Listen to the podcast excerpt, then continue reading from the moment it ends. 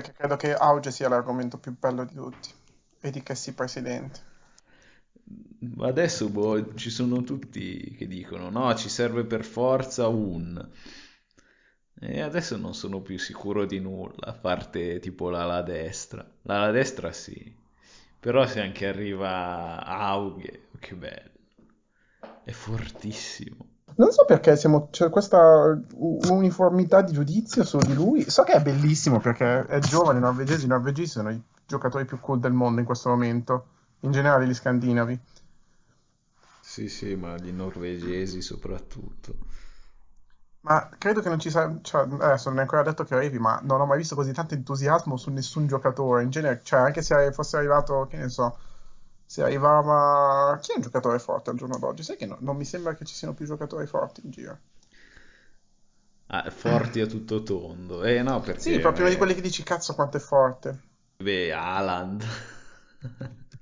Anche se è arrivato, tipo, se fosse arrivato Haaland, secondo me, qualcuno avrebbe detto... ma costa troppo per il prezzo, sicuramente è un mezzo non flop, è un mezzo bidone, c'è dietro qualcosa, non vogliamo avere a che fare con Raiola. Mentre oggi non c'è nessuno, cioè siamo tutti felicissimi, per quanto nessuno sapesse chi fosse fino a 3 giorni fa. A parte Massara, però forse anche il prezzo, cioè...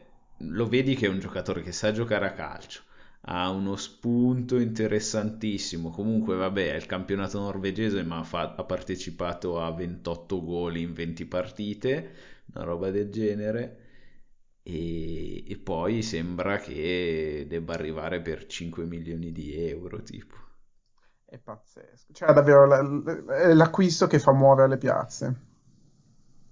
Che entusiasma i tifosi, un po' come anche Tonali, che magari non ti cambia proprio la squadra da zero, però comunque aggiunge un sacco di profondità alla squadra. No, oggi ti cambia la squadra perché diventa titolare indiscutibile dopo 2 giornate. Ma sulla sinistra?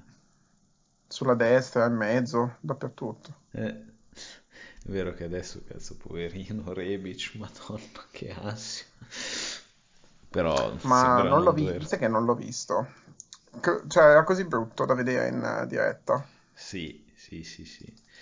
Poi a me sembrava... La pelle si è piegata in un modo per cui sembrava che avesse un taglio. Ah, tipo frattura esposta. Esatto. Sai che io ricordo ancora quella di Beckham. Quella di Beckham? Oddio, non puoi non ricordarti Beckham. Forse me lo ricordo male. Mi ricordo che c'era un giocatore a cui gli era uscito proprio la...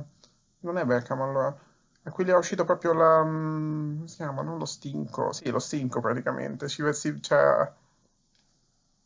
È un infortunio atroce, cioè veramente atroce da vedere. Perché si vedeva l'osso che usciva dalla gamba. Non era così, però comunque, comunque è uscito a piedi, quindi dici vabbè. Adesso ti dirò una cosa un po' da boomer. Lui è anche uscito a piedi, ma Gattuso si è giocato la partita col menisco rotto, no, col legamento rotto. Ma è tutto un altro discorso. Nel senso che non ci sono più gli uomini di una volta. No, nel senso che col menisco rotto comunque riesci a giocare anche con i legamenti del ginocchio finché hai l'adrenalina, comunque non è un infortunio così doloroso e così limitante. La lussazione del gomito credo sia... E vabbè, comunque sembra essere rientrata sia la lussazione sia... il rischio di perdere Rebic per mesi e mesi. Secondo me andiamo tra il rientro dopo la sosta e il rientro tra un mese come massimo, e però ha proprio spezzato in due la squadra, però comunque abbiamo portato a casa la partita tranquillamente. Tra l'altro, scusa, la parentesi, che anche il naturale sostituto di Rebic si è fatto un infortunio al braccio. Non so se hai sentito. Auge. No, Robac. Ah, sì. Siamo già dimenticati di Robac. No, poveraccio. No, poveraccio, prima partita in primavera si rompe il braccio. Madonna, sì, siamo un po' sfigati in questo periodo. No, vabbè, in realtà, vedila, puoi vederla come siamo sfigati, tipo che si è fatto male appunto a un braccio, quindi comunque un infortunio un po' sfigato per un calciatore comunque, no? Sì. Ma allo stesso tempo non se l'è rotto, quindi non è... siamo sfigati ma fino a un certo punto. E poi soprattutto è successo a Rebic, che comunque in Europa non poteva giocare. Quindi sì, nel senso perderà probabilmente lo Spezia e basta, speriamo. Non lo so, vediamo. Però dall'ultima volta in cui ci siamo sentiti, Ibra ha preso il coronavirus. Una tromba d'aria si è abbattuta su Milanello e ha fatto cadere un albero isolando il centro d'allenamento. Robac gli hanno fatto la radiografia e ha l'avambraccio rotto, e Rebic si è slogato, dislocato il gomito, lussato il gomito. Adesso cosa manca? La piaga dell'Locusto. La piaga dell'Locusto potrebbe saltare dall'Africa direttamente a Milano. Ma in tutto ciò, in mezzo alle intemperie, noi siamo arrivati alla puntata 34. Sigla? Vai con la sigla.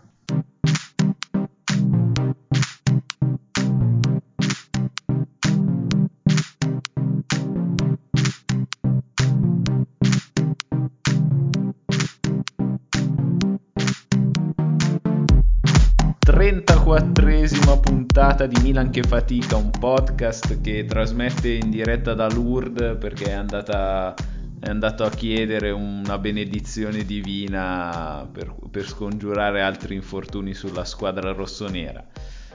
Buongiorno Davide. Buongiorno. Ma stiamo risalutando? Ah sì, ti sto risalutando.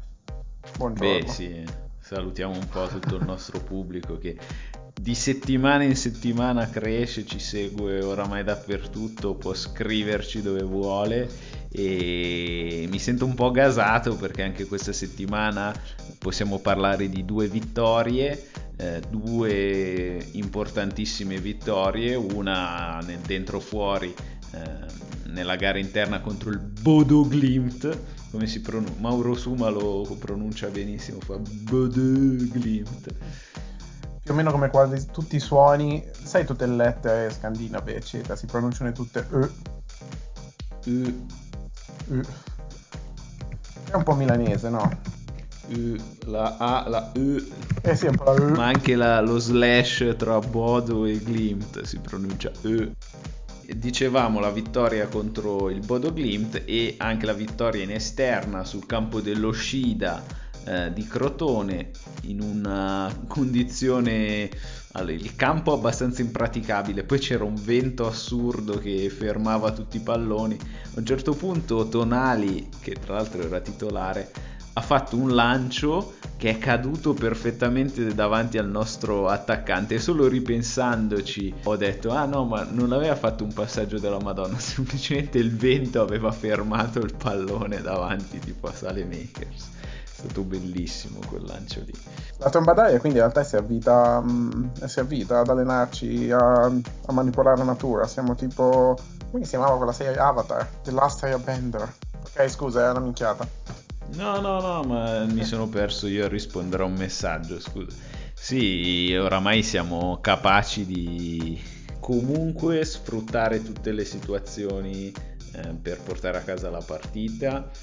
E sono molto soddisfatto, ti devo dire, sia della partita con il Bodo Glimt, che secondo me tra le tre potrebbe essere quella più complicata, almeno e soprattutto perché il Bodo giocava, era la sua 20ª partita stagionale, e dal 75, dal loro secondo gol ci hanno schiacciato praticamente nella nostra metà campo, e comunque noi siamo riusciti a portarla a casa. Invece quella con il Crotone una prova di forza veramente confortante. Non so cosa aggiungere. Abbiamo vinto una partita benissimo, il Crotone non ha tirato in porta, abbiamo pubblicato prima l'immagine, anche come expected goal non raggiunge gli 0-2 praticamente. Non ce ne siamo aspettati da parte del Crotone. Donnarumma ha avuto solo difficoltà nei rinvii nel primo tempo. Sì, sono quelle partite che da tipo 10 anni che diciamo che dovremmo vincere ma che non vinciamo mai, quelle che con le squadre piccole vinte senza far fatica, ed è un'altra di quelle cose che ci manca da... è una cosa che non accadeva dall'ultima volta che avevamo Ibra in squadra. Ieri non era in squadra, però il cambio che c'è stato è evidente, quindi sembra di essere tornati a dei bei tempi. Sì, una vittoria così, è vero, una vittoria proprio non me la ricordo, forse è vero, nell'anno dello scudetto comunque abbiamo portato a casa un sacco di punti. Mi ricordo di aver assistito all'unico pareggio e non vittoria a San Siro nel girone di ritorno. Milan-Bari, sì. C'ero anch'io. Con Ibra espulso, c'eri anche tu? Sì. Madonna, è vero. Però proprio quella di ieri sera, una partita che addirittura dal 70° in poi è diventata noiosa, per quanto noi siamo sempre rimasti in controllo anche nel primo tempo, anche senza segnare. Comunque la palla la portavamo sempre noi, siamo stati pericolosi in un paio di occasioni. Comunque era un po' difficile per noi perché attaccavamo contro una squadra tutta chiusa dietro, a parte i primi 5 minuti, però non sembrava poterci essere un risultato diverso possibile per noi. Effettivamente nel primo tempo abbiamo fatto un po' fatica a sbloccarla, però Rebic, che non era nel suo ruolo, che è l'unico che ha fatto molta fatica in questa partita, si è inventato una giocata per cui si è procurato un rigore limpido e solare, e Kessié, il presidente, freddissimo come sempre, ha portato il Milan in vantaggio dal dischetto. Eroico. Non so te, ma tra i due rigori, scusa, io apro continuamente parentesi che poi le chiudiamo. Tra i nostri rigoristi, tra lui e Ibra quasi mi dà più fiducia quando tira Kessié. E non dovevo dirlo perché questa mi sta di cuffata.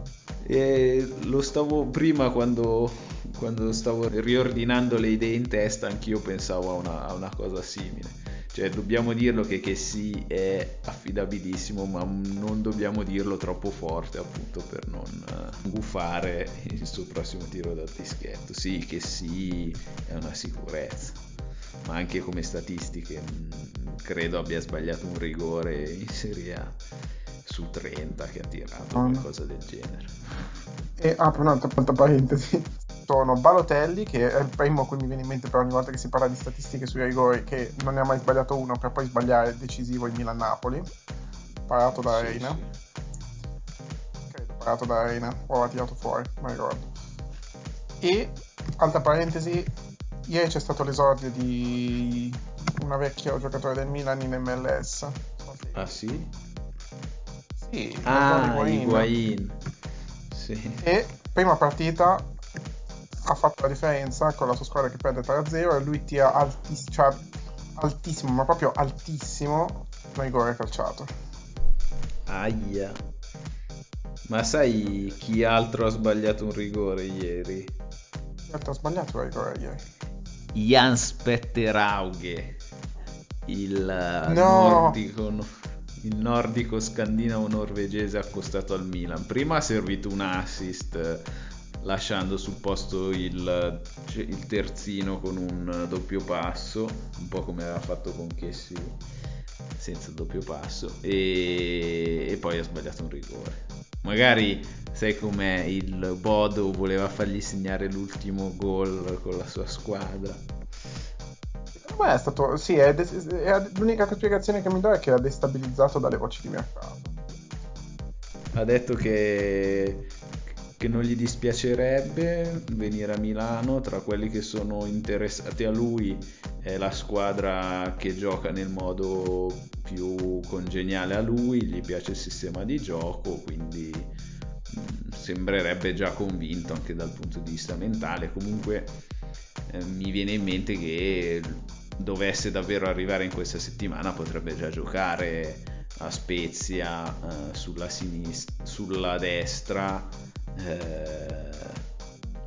e poi lasciare magari Leao come punta o Colombo, non lo so.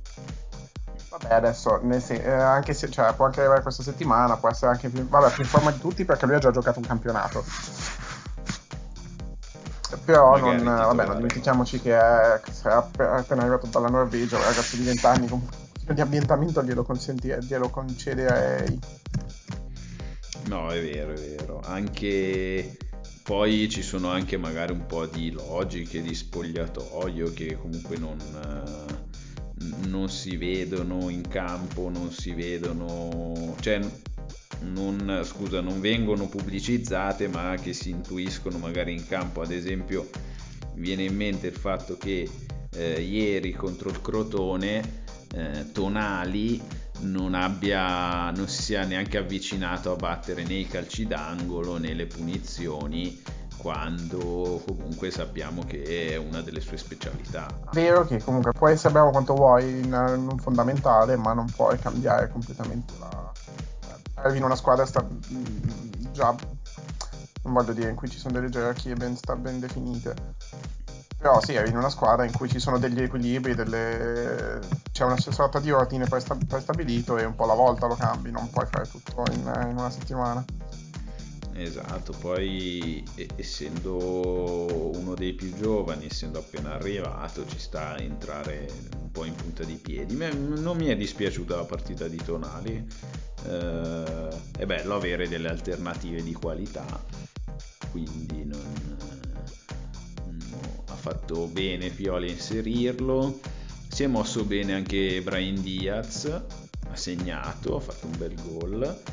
E Saelemaekers anche lui non mi dispiace, Castiglieco invece ha giocato male. Comunque dalla destra arrivano poche occasioni, cioè Saelemaekers proprio non è male, e Saelemaekers guarda, è uno di quelli che mi è piaciuto di più anche contro il Bodo, perché sta crescendo comunque rispetto all'inizio dell'anno scorso, quando è arrivato. Sta provando delle giocate anche con molta personalità, non sempre soluzioni banali, e è uno di quelli più propositivi che cerca, cioè fa delle giocate comunque non difficili o straordinarie, niente che dici mamma questo è un fenomeno, cioè non fa le giocate che farebbe Paquetà.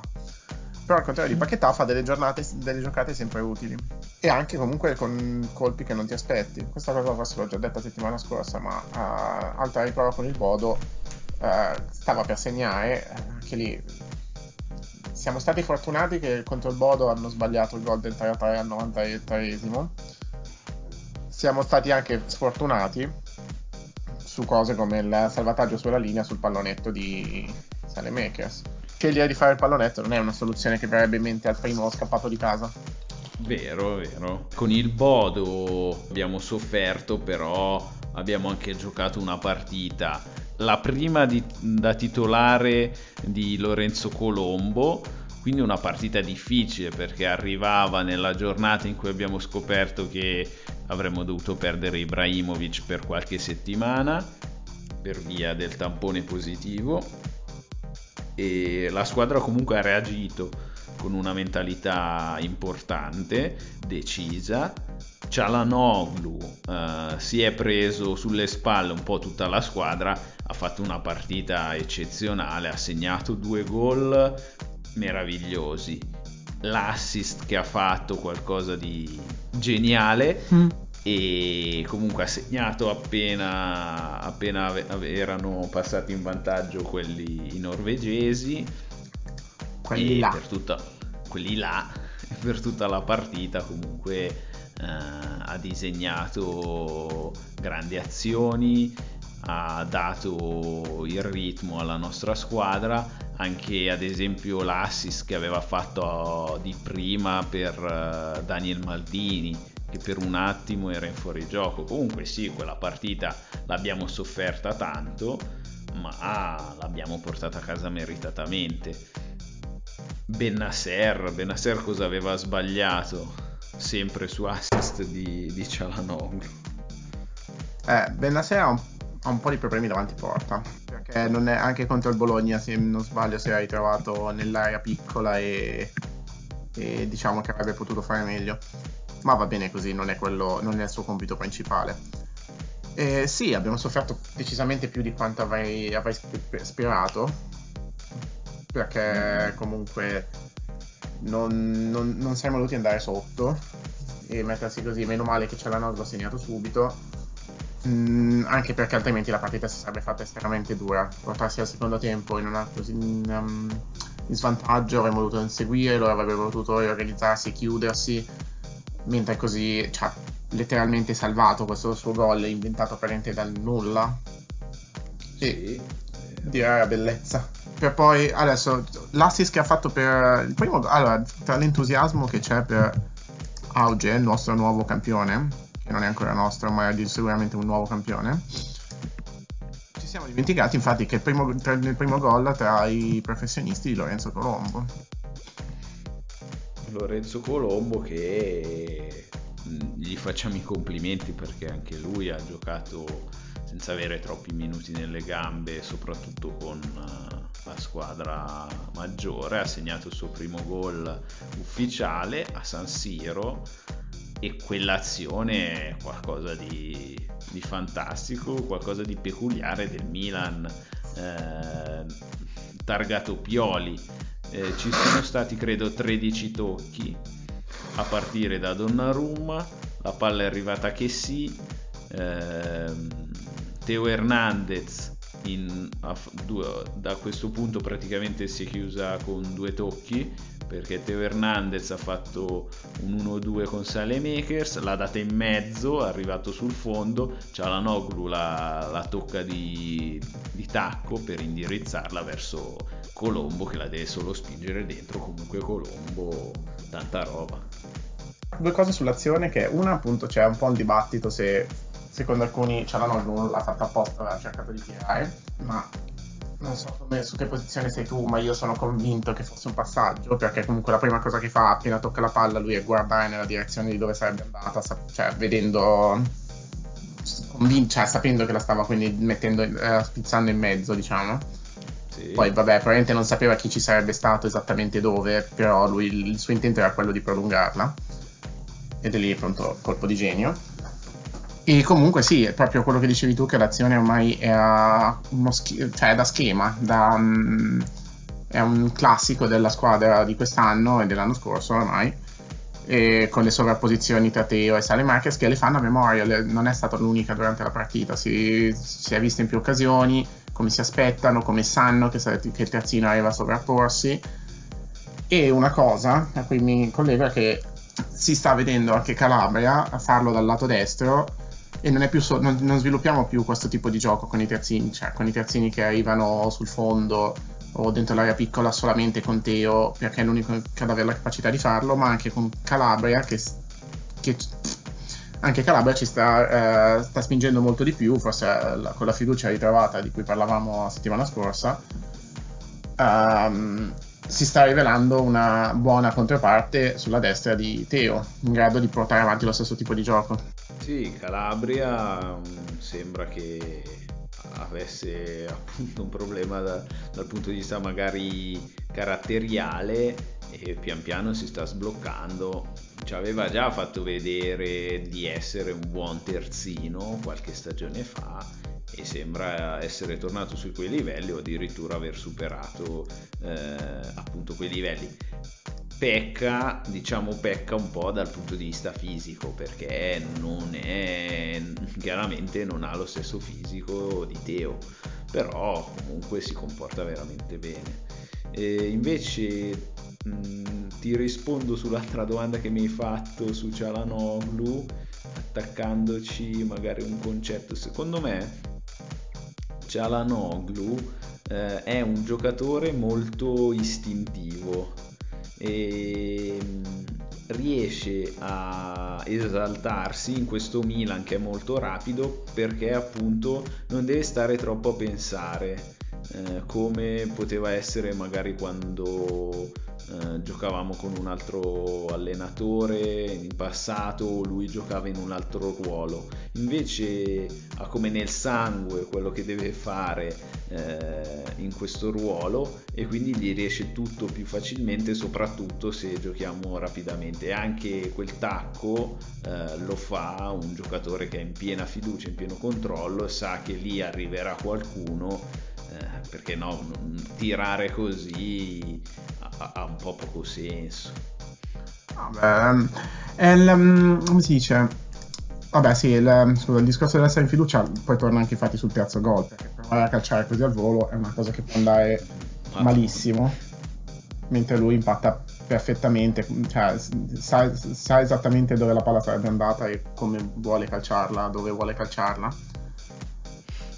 Poi in controbalzo, una roba coefficiente di difficoltà, non so chi lo diceva, forse Suma, come nei tuffi il coefficiente di difficoltà qua è 10.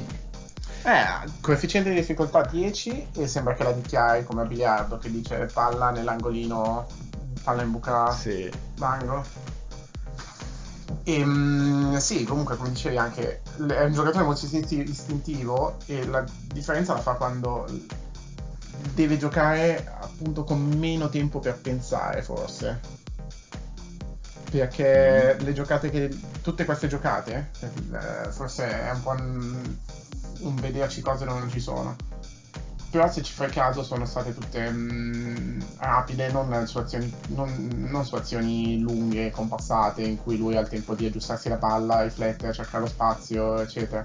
Sono tutti guizzi. Il primo gol si gira e calcia, lì azioni in velocità in cui in mezzo all'area fa questo tocco decisivo, o su un calcio al volo, perché come si è sempre detto lui si esalta nel caos, diciamo, ha bisogno di una squadra che vada, che corra come una matta avanti e indietro per il campo, e non so te ma a me esalta questo tipo di piega che abbiamo preso. È divertentissimo da vederlo. Avevo effettivamente un po' paura giovedì, chiaramente, immagino come tutti, che non avendo più il riferimento di Ibra il Milan potesse subire tanto, sia dal punto di vista mentale sia dal punto di vista, non so, dell'altezza della squadra. Invece, a parte alcune soluzioni che sono proprio insite nel nostro sistema, cioè le si fanno comunque, i lanci lunghi a cercare la punta, però a questo punto in queste due partite abbiamo visto che sono servite a poco o nulla. Comunque la squadra si è comportata benissimo, e col Bodo Glimt in cui abbiamo sofferto, ma la cosa importante era vincere quella partita, secondo me, e con il Crotone in cui invece, in una partita in cui è importante anche oltre a fare i 3 punti, vincerla con un certo piglio, con un certo carattere, ce la siamo cavata benissimo. Abbiamo visto che magari col Crotone all'inizio si faceva un po' fatica a attaccare loro chiusi in area, perché con Ibra effettivamente si farebbe meno fatica, però in ogni caso siamo riusciti a portarla a casa bene lo stesso. Abbiamo vinto 2 partite senza Ibra, che anche visto il tipo di partite che erano non è una cosa così scontata, dato che comunque erano 2 partite in cui doveva essere, cioè, almeno sulla carta, la fisicità, e tipo con il Crotone riuscire ad aprire una difesa chiusa potevano essere punti importanti, mentre abbiamo dimostrato di saper trovare altre vie per il gol. Certo, se ci fossimo limitati magari anche con il Crotone a delle giocate incredibili di Çalhanoğlu, magari qualche domanda te la devi fare, perché lui non può sproderare magie ogni giorno, altrimenti l'anno prossimo andrebbe al Real Madrid, senza offesa per noi stessi, ma dobbiamo ancora fare lo step necessario per poterci tenere un giocatore del livello di Çalhanoğlu di giovedì. Sì. però abbiamo comunque dimostrato anche con il gol di Colombo o con il gol di Diaz che siamo in grado di arrivare al gol, siamo in grado di arrivare ad azioni molto pericolose anche per vie diverse che non sono palla libera, che ripeto non è così scontato, perché c'è sempre il discorso quando hai Ibrahimovic in squadra che il rischio è che diventi troppo dipendente da lui e che il tuo schema diventa palla libera e via. Invece no, invece è vero. Anche ieri non è arrivato l'ennesimo assist di Çalhanoğlu solamente perché il difensore ha anticipato il turco nel passaggio a Diaz. E in campionato tra l'altro Çalhanoğlu non ha ancora fatto né gol né assist, è forse un problema? Invece no, ci teniamo diciamo le sue prestazioni che comunque coordinano tutto l'attacco. Anche contro Crotone, per quanto non sia comparso sul tabellino, è stato uno dei giocatori più ha fatto un'ottima prestazione comunque Çalhanoğlu. Sì, decisamente.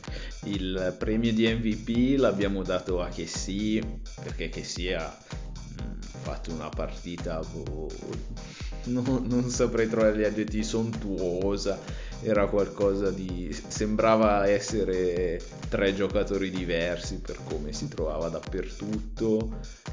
I contrasti, anche i contrasti, senza sporcarsi le mani, arrivava praticamente, i giocatori del Crotone gli consegnavano palla piuttosto che andarci addosso, perché non ce la facevano più a sopportare che arrivasse lui a rubargli palla. Passaggi, una precisione ottima, veramente, veramente fantastico.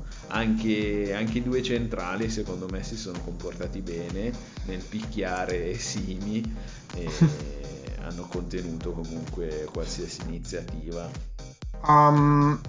Allora, tu so che sei non uno estremo difensore ma come si dice? Un estimatore. Sì, sei un buon sostenitore di Gabbia. So che comunque dici, cioè, tanti dei problemi che ci possono essere, perché comunque è ancora giovane, non è la sua posizione perfetta, perché comunque lui è destro, sta giocando sul centro-sinistra eccetera, però comunque nella partita di giovedì il primo gol è stato un po' un mezzo problema suo e di chi era il secondo? Calabria? Che sia, esatto. Calabria, sì. Esatto. Continua a non darmi scusa, non so perché mi ci sto pensando, perché tu cosa hai detto prima? No, che i due centrali. Ah, due centrali. A me continua a non darmi estrema sicurezza, al contrario di Chiara, che parliamone un'altra volta, ancora una volta insuperabile. Veramente un difensore eccezionale. Ed è forse non è un grande mistero, ma è un po' un mezzo mistero. Chiederti com'è possibile che un giocatore che si rivela così decisivo viene nella tua squadra a 2 milioni. Vero. Fa un po' la speranza, cioè per me sia che lui diventa un po' il nostro Barzagli. Non a livello di, cioè a livello economico e di successi.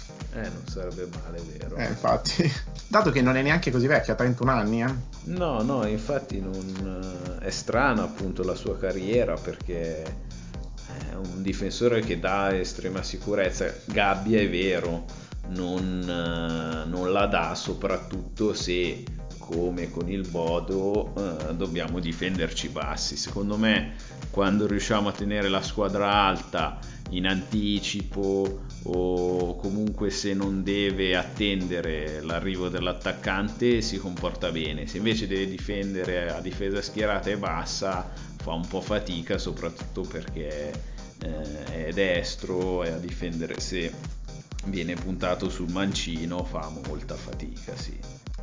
Non so, comunque fatto rimane che forse per la sua crescita, visto che comunque lui è migliorato rispetto alle prime uscite che aveva fatto con noi, ma per migliorare probabilmente ha bisogno di giocare, e io preferirei un po' la speranza che vada a fare un po' di esperienza in prestito da qualche parte, ce l'ho ancora, e spero che noi prendiamo un centrale un po' più pronto. Sì, avrebbe senso, è vero. Continuiamo ad averne bisogno. Effettivamente ero uno di quelli che dice no, teniamoci Gabbia, però se Gabbia potesse trovare la titolarità come Pobega allo Spezia, ad esempio, in una squadra di bassa Serie A o di alta Serie B, e rientrasse è comunque ormai il suo campo è la Serie A, perché se in Serie B sarebbe secondo me troppo basso il livello ormai, visto che ormai si è abituato.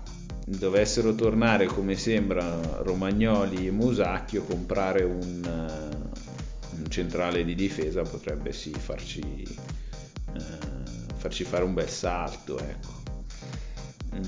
Non sono per niente convinto che ci serva un terzino destro, magari un'alternativa a Calabria credibile, sì. Però c'è Conti il problema. No, lo so, però ancora rotto. Se Musacchio e Romagnoli stanno cominciando gli allenamenti insieme con la squadra, Conti non si sa. Tra l'altro cosa si è fatto Conti? L'hanno operato ancora al ginocchio, vero? Me lo sono perso in una delle prime partite dopo il lockdown, mi sembra che sia uscito con qualche fastidio al ginocchio, credo. Conti come Paquetá mi sembra un po' irrecuperabile. Scusa, no, perché sei così negativo su Conti? Comunque nel dopo lockdown era lui quello più affidabile tra i due, tra lui e Calabria, anzi avevano detto vabbè sì dai, non è neanche così male dal punto di vista fisico.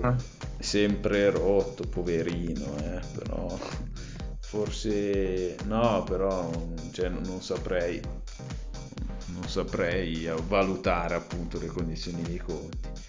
E se invece dobbiamo parlare di qualche sogno oramai non così tanto inespresso, Chiesa contro l'Inter ha fatto un gol fantastico e non mi dispiacerebbe ancora, lo ripeto, averlo da noi.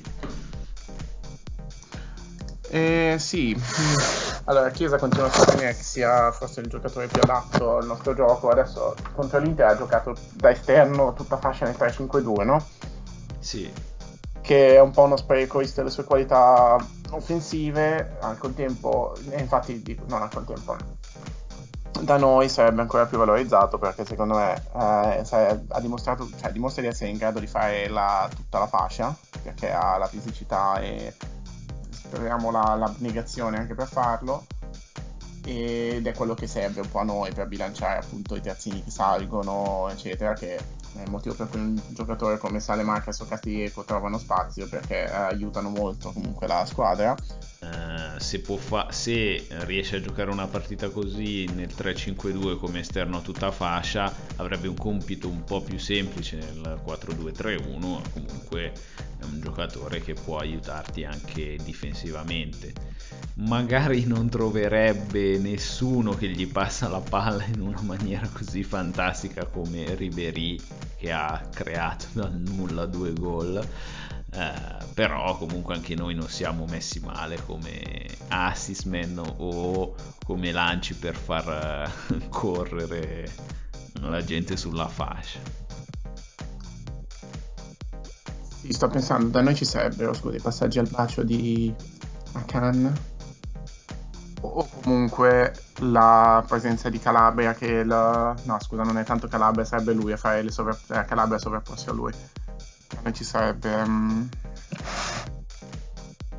anche solo gli assist così, ci sarebbe Sandaino, ci sarebbe Ibra che si abbassa a fare il pivot e gli gira i palloni lunghi, svuotando l'area per gli inserimenti dell'esterno.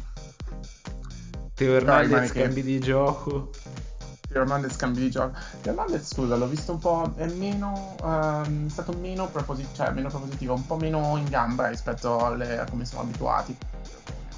Immagino che un pochino possa essere un po' stanco, perché anche lui ha giocato tutta la partita col Bodo. Sì, secondo me deve comunque entrare un po' in condizione, sue sgroppate le fa, però anche lui centralissimo, sia assist contro il Bologna, ha propiziato il gol contro il Bodo Glimt, sempre una certezza. Comunque scusa, finendo su una cosa su Chiesa, sì, sarebbe bellissimo, ma non a 50 milioni, perché uno non ce li abbiamo, e comunque 50 mi sembra un'esagerazione, perché non mi sembra un giocatore che ha dimostrato di valerli. Sì, perché cosa vale 50 milioni, soprattutto ai prezzi di adesso, che è un mercato in cui nessuno ha soldi.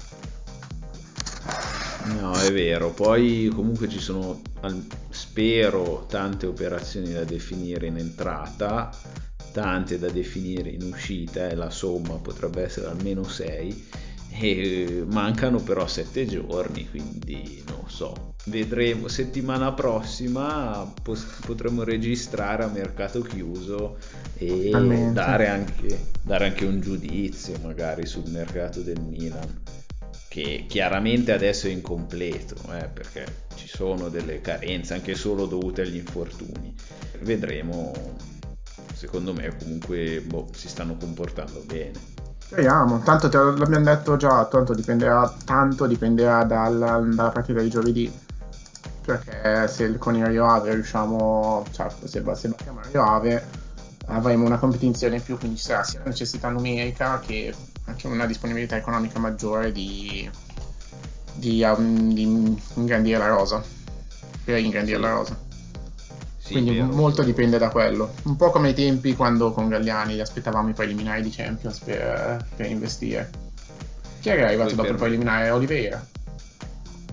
Madonna, ti puoi permettere anche di avere qualche giocatore in più, perché effettivamente adesso come numeri davanti ne abbiamo parecchi. Sì. Scusa. Sì, vai.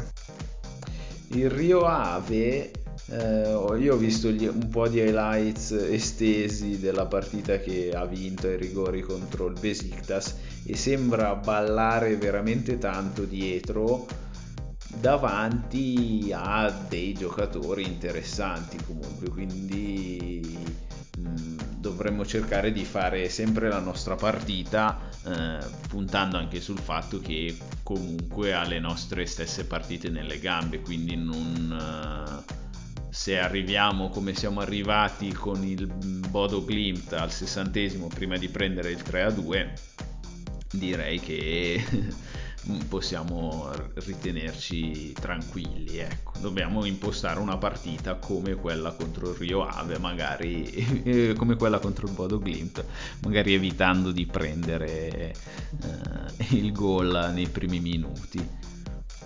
Sì, cerchiamo, diciamo, senza smettere di giocare dopo un'ora.